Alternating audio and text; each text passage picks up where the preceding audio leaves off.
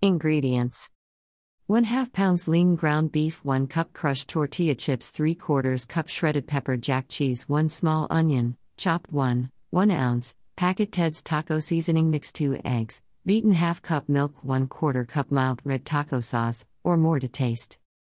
Directions Instructions Preheat the oven to 350 degrees Fahrenheit, 175 degrees Celsius. Thoroughly combine beef, tortilla chips, pepper jack cheese, onion, and taco seasoning in a bowl. Whisk eggs, milk, and taco sauce together in a separate bowl. Add to meat mixture and stir until well combined. Press mixture into a 9 x 5 inch loaf pan and top with a strip of taco sauce down the center.